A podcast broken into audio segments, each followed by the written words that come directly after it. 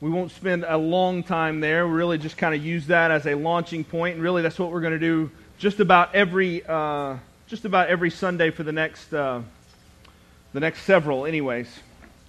Uh, we'll start there, but then we're what we're going to do this morning is we're going to kind of merge two sermon series that we have been uh, that, that we have been in since uh, really since since June.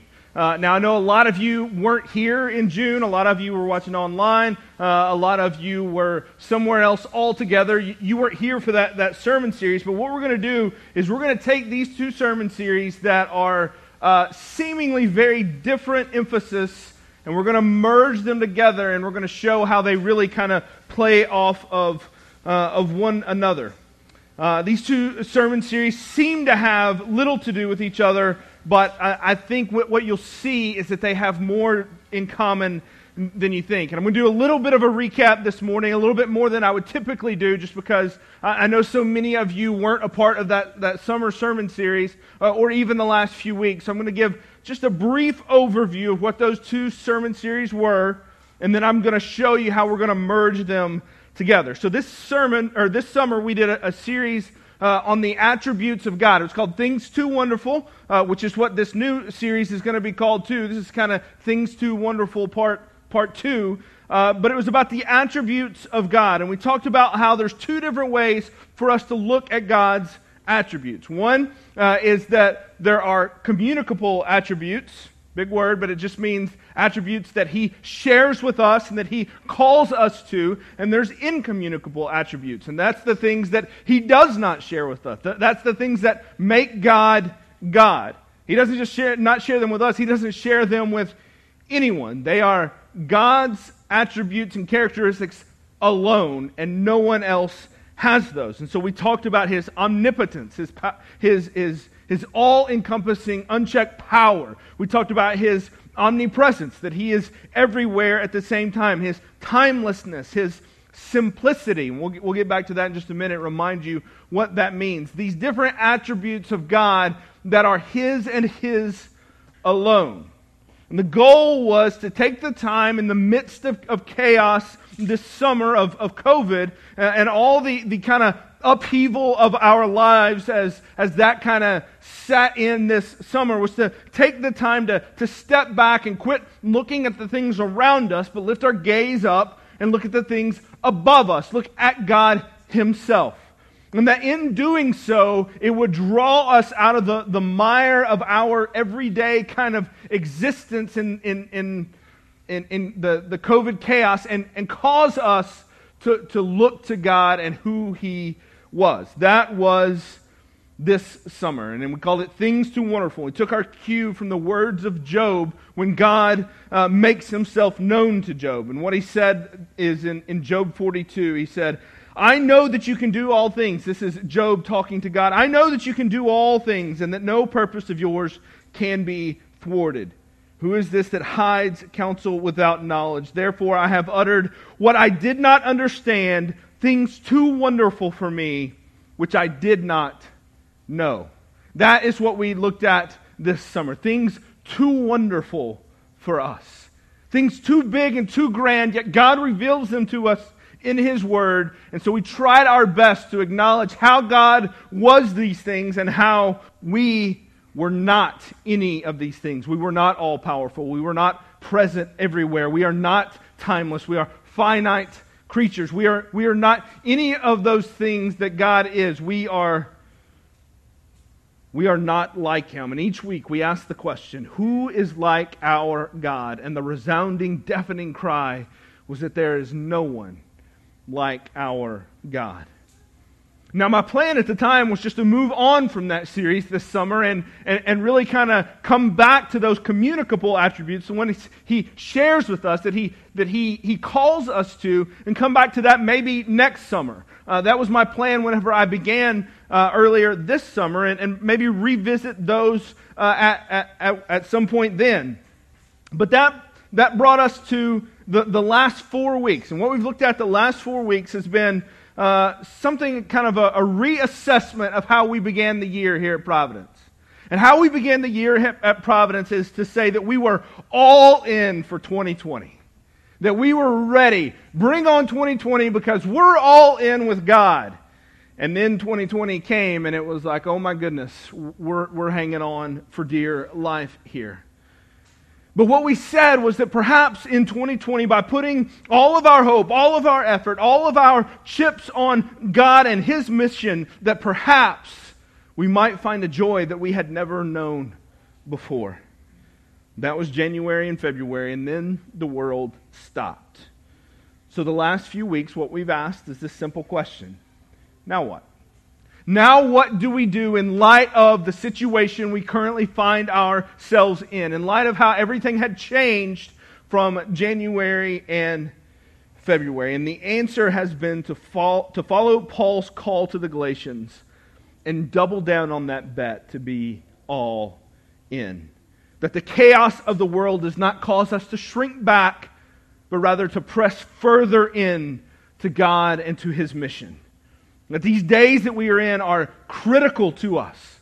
They will mark us and they will mark our futures. They will kind of help us chart a path as we go throughout the rest of our lives. We will look back on these very days and say, This is where things went one direction or another for me. And so, what we talked about the last couple of weeks is how Paul calls us to keep in step with the Spirit. And we talked about how that, that phrase, keep in step with the Spirit, is a military phrase. How we, we follow closely behind the Spirit. Where He marches, we march. Where He leads, we follow. Where He says go this way, we go that way. And we follow Him as our chief commander, and we go where He tells us to go. So that's been, that, that gets you caught up on the last two series that, that we've had.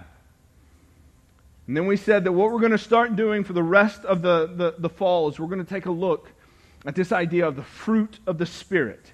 And that it's a lot more than just a, you know, a, big bushel of fruit that you might buy for a loved one for Christmas. But instead, it is something uh, that is powerful for how we live our lives, and it's exactly what God has called us to. If you'll remember, that is the fruit of the Spirit love, joy, peace, patience, kindness, goodness, faithfulness, gentleness, self control.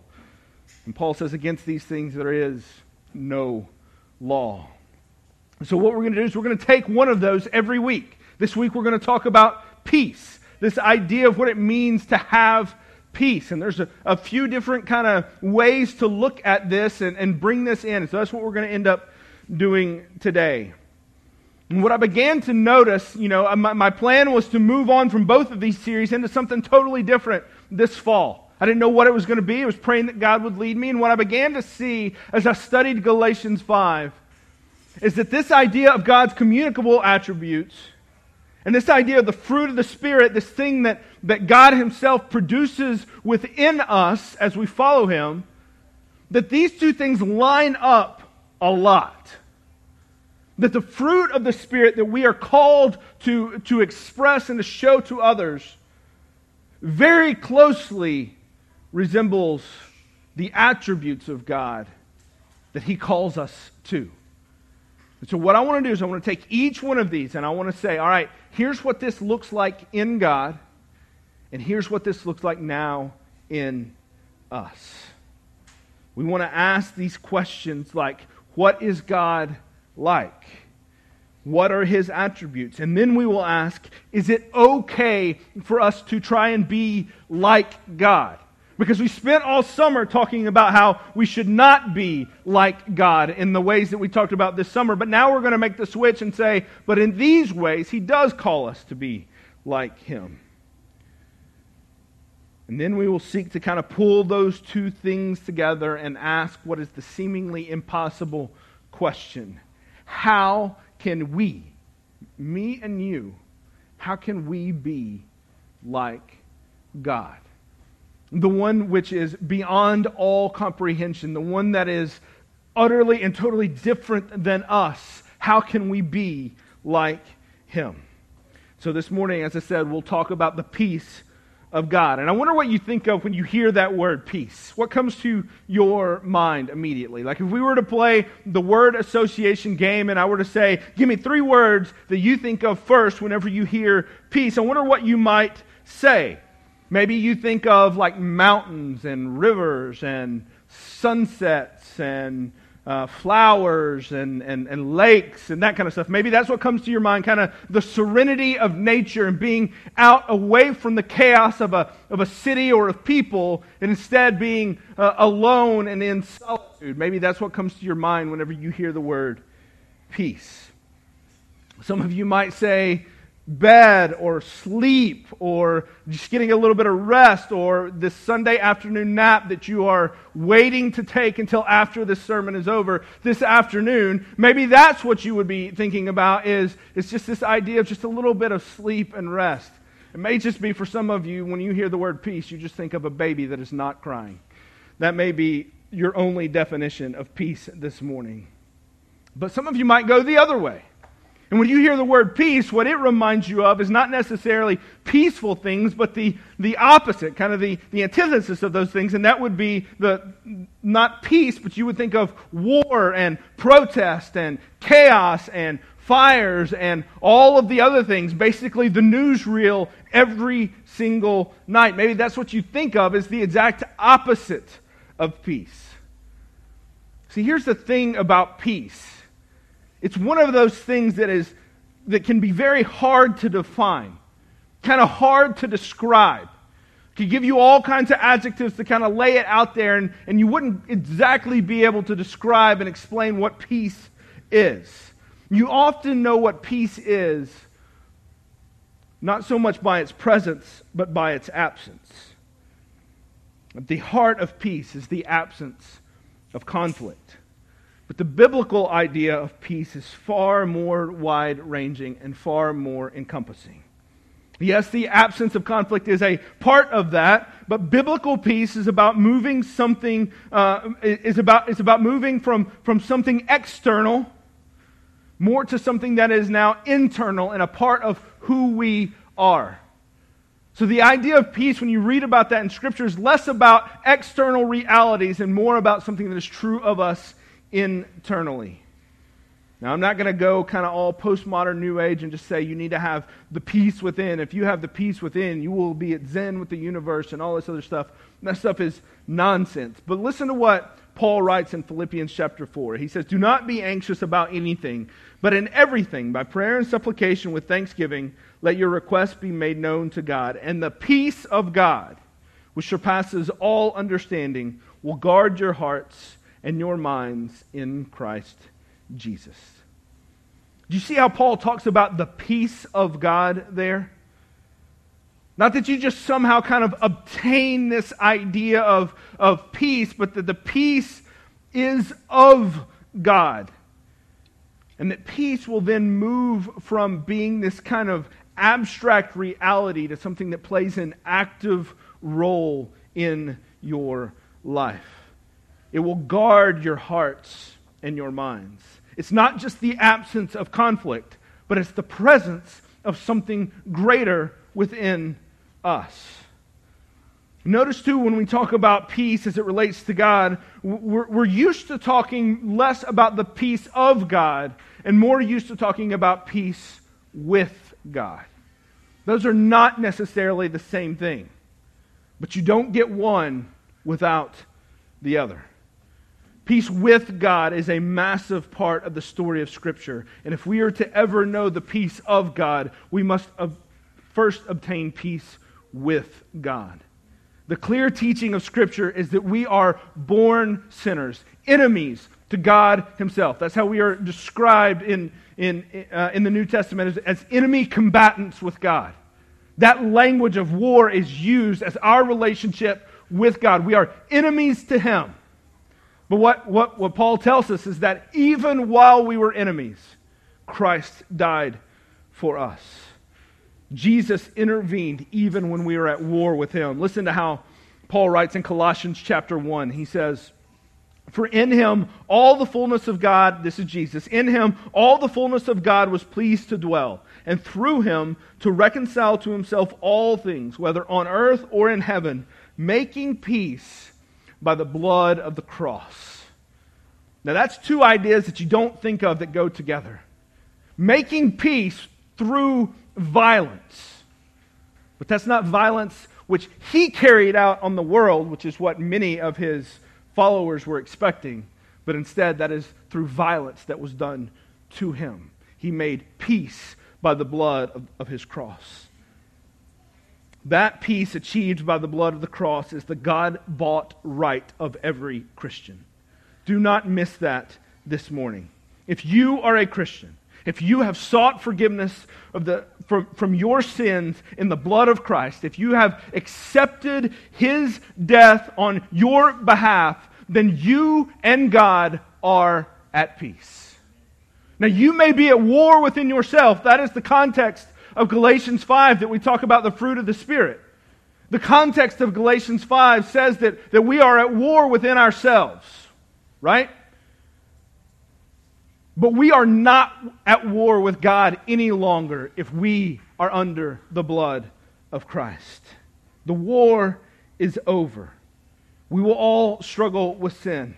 There is a conflict within us, but there is no conflict between you and God any longer. Satan will do all that he, ha- that, all that he can to convince you otherwise, though. He will throw your sin in your face. He will push your sin against you. He will use your sin against you and telling you all kinds of lies. And he will tell you you are still at war with God. But the, the promise of the grace of Jesus is that we are not at war any longer, that we are together. Apart from your willingness to accept Jesus' sacrifice on your behalf, however, you and God are at war. You are not a neutral combatant on this one. You do not get to go through life saying, I'll let the Christians figure that one out. I'll let the religious people figure that one out. You do not get to go through life and say, well, I don't really want to be this, this guy that, that's, that's a, a, you know, this crazy fanatical Christian, but I also don't want to be like a terrible bad person. So I'll just kind of, I'll just kind of snake my way through the middle, hope people call me a good guy, and maybe, maybe God and I will, will, will kind of sync up in the end. That is not how that works. There is no neutral parties in this. If you are not covered by the blood of Christ, forgiven and repentant of your sin, you are at war with God and you will lose that fight. That is a heavy thing to say, but I would be wrong if I did not say it. You cannot know the peace of God until you are at peace with God. And the only means to that peace is through the blood of the cross. But if you have surrendered your, your control to God, then even when you fall short, you are at war no longer. Go to war with your sin. Absolutely go to war with your sin. Fight your flesh. Fight it and kill it with all that you have. But do not rob yourself of the joy of knowing the peace that you have with God through the blood of Jesus. And that's peace with God. But the peace of God is something even more if you'll remember this, this summer, we talked about the simplicity of God, kind of a, a misleading, a misleading title uh, for the way that we use that word simplicity. It did not mean that God is simple and easy to understand. What it means is that God is not made up in parts. Do you remember how we talked about that? That he is not made up of different parts, that he is like, you know, 60% love, 30% uh, you know, grace, 5%. I'm going to run out of numbers here real quick because I started too high with the 60. But he, he's, not, he's not just like a little bit of this and a little bit of that, and that, you know, he kind of lays one aside in order to be the other. He is 100% of who he is at all times. He is all of his attributes at all times, and he never lays one aside in order to exercise the other. The way that we said that is that God is not at war with himself. Unlike us, he is perfectly at peace. Perfectly at peace. Elsewhere, Paul tells us that God is a God of order. It's, how, uh, it's part of how Paul in 1 Corinthians talks about the way a church service should be structured and should be set up. It should be set up and be orderly because God is a God of order. It is part of who he is, it's part of his makeup. He is simple, not with parts, not at war with himself, and he is ordered in who he is. That reflects the idea that God, in his all powerful, all knowing capacity, is completely at rest within himself. He has no internal conflicts. You and I do not know that feeling. We are always at war with ourselves. Yet still, God promises that some measure of His peace can mark us as believers, as Christians. And it can be ours to experience, not just one day, but now here on earth. Listen to just a handful of these verses that kind of describe the way that that, that peace now works itself into us and who we are. Just a, just a few weeks, I think I heard some, I, I'm going to get this wrong. I think I heard somebody say just, I think we've got 12 Fridays until Christmas. I think it's something like that. Does that make your head hurt? It makes my head hurt. I think, that, I think that's right. Um, it's, not, it's not far. But very soon we will be saying these verses right here. We'll, we'll, we'll hear uh, Charlie Brown and, and, and Linus saying this. And suddenly there was with the angel a multitude of the heavenly host praising God and saying, Glory to God in the high, highest, and on earth peace among those with whom he is pleased. Jesus, the Prince of Peace, came to bring his peace. John chapter 14, Jesus is talking about how the Holy Spirit will come whenever he leaves. He's, he's not far from his execution as he says this. He says, But the Helper, the Holy Spirit from the Father will send the whole, from but the helper the holy spirit whom the father will send in my name he will teach you all things and bring to your remembrance all that i have said to you peace i leave with you my peace i give to you not as the world gives do i give to you. Let not your hearts be troubled troubled. Neither let them be afraid. Again in colossians chapter 3 Paul says, And let the peace of Christ rule in your hearts, to which indeed you were called in one body, and be thankful.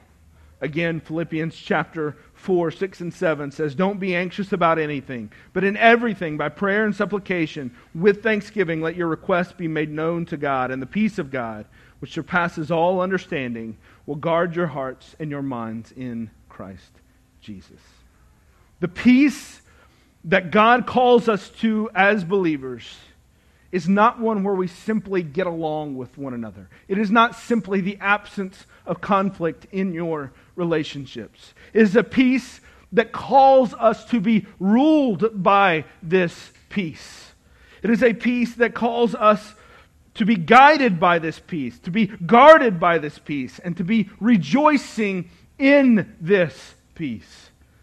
That is what God has given us and called us to as believers. In each of these instances, the peace that we are called to, never, never, never. Every one of those that I just read to you, every one of those, it never means the absence of external conflict. In each situation, the understanding is that we are living in the midst of turmoil on some level. I do not have to tell you that. Do you know what's funny? Is I, have gone back and I have read a couple of things. I've listened to some very old sermons and, and, and read some old sermons from, from the 1800s, the 1900s, from different time periods. I've gone back and I've read some of this stuff. And every one of the, the preachers that is preaching uh, this passage, what they say is, in a time like ours, whenever chaos abounds, to which I'm like, you don't live in 2020. Let me tell you about chaos abounding. But here's the thing the chaos and the, the, the turmoil that is going on around us and outside of us, that is evergreen. It never goes away. 2020 will come and it will go, and 2030 will come, and 2035, whatever. If the Lord tarries, those will come. And you know what preachers will be saying then? They'll be saying, the chaos around us now is worse than it's ever been. I don't know if it's worse than it's ever been. But I know that there's not a preacher in the world, nor is there a person in the world who has ever thought, as they look out around them, you know what? All is well. We're good. No chaos around us. The chaos is always there, it will always be there. It is not going to go away. And so, if your prayer for peace is primarily about God, make all the chaos go away, then you're going to wonder, why, God, do you not answer this prayer? Now, don't get me wrong, it is good to pray for peace in those situations. And God will work in individual situations and in certain places. We should pray for that. The Psalms pray for the peace of Jerusalem repeatedly. But the primary idea of the peace of God is not about external realities. It is about an internal reality in the midst of external chaos and turmoil. Looking back at John chapter 14, the Prince of Peace, Jesus, what he is saying in that moment, he is hours away from his crucifixion. When he says, My peace I give you, my peace I leave you, he is not saying, I've settled it all around here, all is well. In fact, his disciples, whenever he dies, will be massively confused because they thought he had come to bring war and that they thought he had come to bring revolution. And the peace that they thought the Messiah would leave with is a peace that, that, that would have been Rome overthrown and, and, and the Jews on their own and being totally independent. That would have been a peace they were looking for. But that is not the peace that Jesus leaves them. What he says is, I'm about to leave you. And the way he knows that he's going to be, he's going to be taken is through a brutal execution. What he's promising there is a spirit that will come, the spirit that will come and work in the midst of all of that chaos that is about to beset the disciples. He says, Let not your hearts be troubled. And the implication is that there will always be much to trouble their hearts. Friends, there will always be much to trouble our hearts. The promise of Jesus is that through the Spirit, the fruit of the Spirit that we are talking about today, we will know the peace that He has left us, His peace that He gives us. Jesus cuts through all of the stuff that's about to fall apart and collapse around them. And he says, Go, I give you my peace through the Spirit. And that is the same for us today. We who are dwelt by the Spirit have built in advantages for us in the midst of the chaos around us.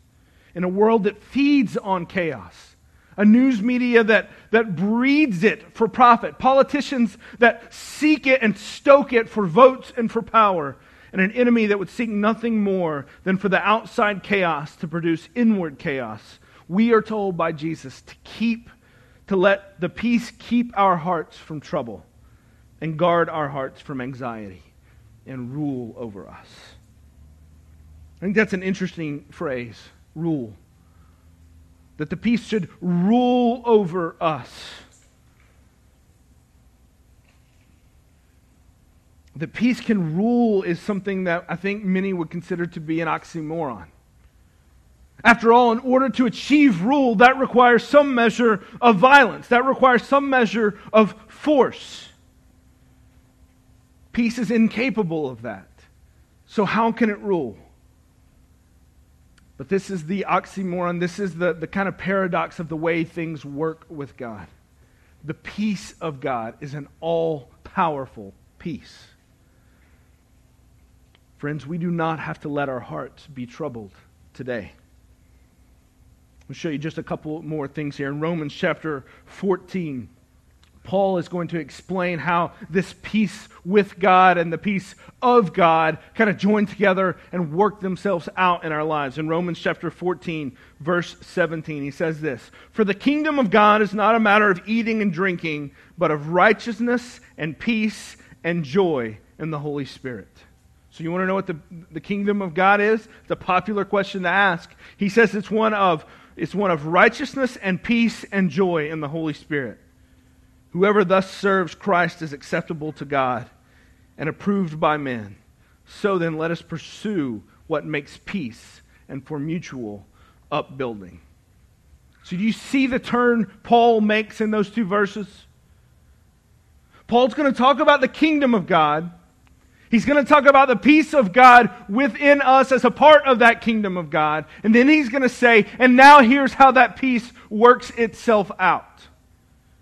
He's going to move from the peace given to us to now the peace expressed in us. We take the peace, we let it rule in us, and then we, in turn, pursue our fellow man and pursue him in peace as well. That is the turn that Paul makes in those verses. Our peace with God and from God should lead us to pursue peace with others. Elsewhere in Romans chapter 12, it says this If possible, so far as depends on you, live peaceably with all. So, you see the flow of what Paul is calling us to here? He says, God is peace. We are indwelled with peace through the Spirit once we are at peace with God. Now, pursue peace with those that are around us. That's Paul's logic here. That's the argument he's building. You have peace, you've been given peace, now pursue peace. We talked about this last week. This is how Paul works. He gives you the, the, the, the, the, the ground in the nature of God and what God has done, and then he gives you the instruction to go out. And this is what he does here. He says, You are at peace with God, now go out and so much as this is possible with you, live at peace with others.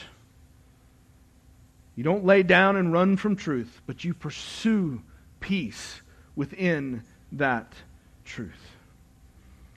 Far too many Christians have convinced themselves that they are a culture warrior and it is their job to pursue that battle in all fronts. God calls us to live at peace with others far more than he calls us to go to war with others. He never calls us to abandon truth for the sake of peace. He's not saying be conflict avoidance and just kind of have this false peace that, that exists on the surface. But he's saying, as Christians, we should be marked by that peace in how we live with one another. Are you known by that pursuit of peace? Both on a personal level or even on a larger scale. This isn't just about being nice to each other, but are you known as a person of peace? This is what we have been called to in these days.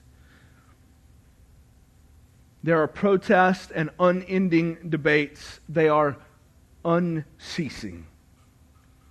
But can you imagine what it might do for this country and for this world if Christians were seen as a people of peace more than they were as a people that were set on conflict? Romans chapter 12, verse 15 and 16, just a couple verses before that says, Rejoice with those who rejoice, weep with those who weep, live in harmony with one another. Do not be haughty, but associate with the lowly. Never be wise in your own sight. So, how do we as Christians go forward with this idea of peace in the midst of the chaos of our world? It begins with peace with God. And then what flows from that is a peace within us that is, it says, surpasses all understanding. Because we cannot understand who God is perfectly, but we can know peace through him and then it flows out to living at peace with others. It is extraordinarily difficult in these days for us as Christians to chart a path amidst this cultural moment. I do not have like a simple formula that says, you know, you should be on this side of our cultural debate or you should be on this side of our cultural debate. Whether we're talking about race or politics or a, a thousand other different things. I, I do not have a simple formula that says this is what you do. I can't tell you this is the decision that you make, but I can tell you this is the person you're called to be. And then you let the Spirit guide you from there. Unfortunately, the goal of racial reconciliation and even our ability to lament with others has been so co opted by political agendas that I do not believe that the vast majority of what we see has peace as its goal, but it has division as its goal. It has enmity with one another, set against one another as the ultimate goal. As Christians, that cannot be what we drive towards. That may be the narrative that is forced upon us by media, by politicians, by others with an agenda, but that cannot be our agenda. Our agenda must be peace with one another. But in that same passage where Paul calls us to, to, to follow peace, he calls us to peace. Just one verse before that, just the very words before that, he says, Weep with those who weep, rejoice with those who rejoice. And the immediate context after, where he says, Live in harmony with everyone else, he says, Be humble. So we take those two realities. One, weep with those who weep. Two, be humble. Don't seek your own agenda. And then, right in the middle of that, you have the gospel of peace. It says, Be in harmony with one another's. Live at peace with one another, so much as it depends on you. There will always be people that are looking for a fight. You may not find peace with everyone, but so much as it depends on you, you're looking for that ground where you can stand together. There is no easy, clear cut answer. But as Christians, we cannot simply dismiss the pain of those that are hurting. Nor can we be party to those that have the mentality to burn it all down. Discerning that pathway is not easy. It is not trite. It is not built for Facebook or Twitter. It is built for a people that are humbly reliant upon God and the peace of God to guide their decisions and what they do. It requires us to do what Paul asks of us to be humble, to lay down our agenda, and to come alongside with others, to listen, to weep.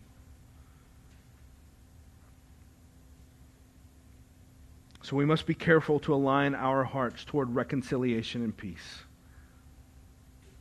And not be co opted by those that would seek to utilize this moment for a vote or for financial gain or for viewers on a news station or clicks on a website. Rejoice with those who rejoice, weep with those who weep, live in harmony with one another. Friends, as we walk out of this place, we walk into a life of chaos. Maybe, maybe that chaos is not all that external. Maybe it's not at, a, at your school. Maybe it's not in, in some protest or riot. Or maybe it's not what you're watching on TV. It might be in your own home. Husbands and wives, children and parents, this still applies to you too.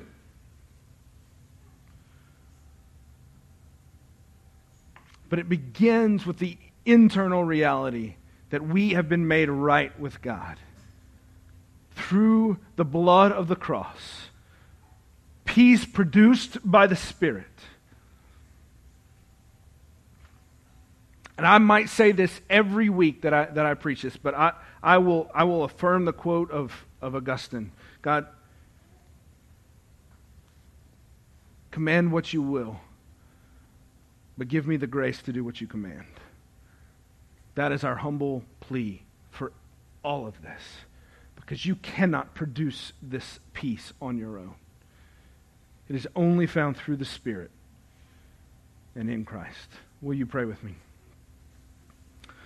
Father, this morning it is our confession that we are inadequate for the task you have called us to. That though we will constantly try, though we will seek to have peace and to know peace, Father, it is a testimony of, the, of Scripture that apart from apart from you, we can do nothing.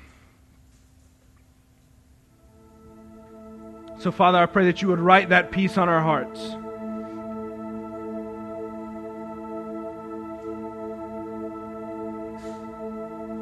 That we would know a truth that is greater than anything that this world would put forward as a political strategy or as a,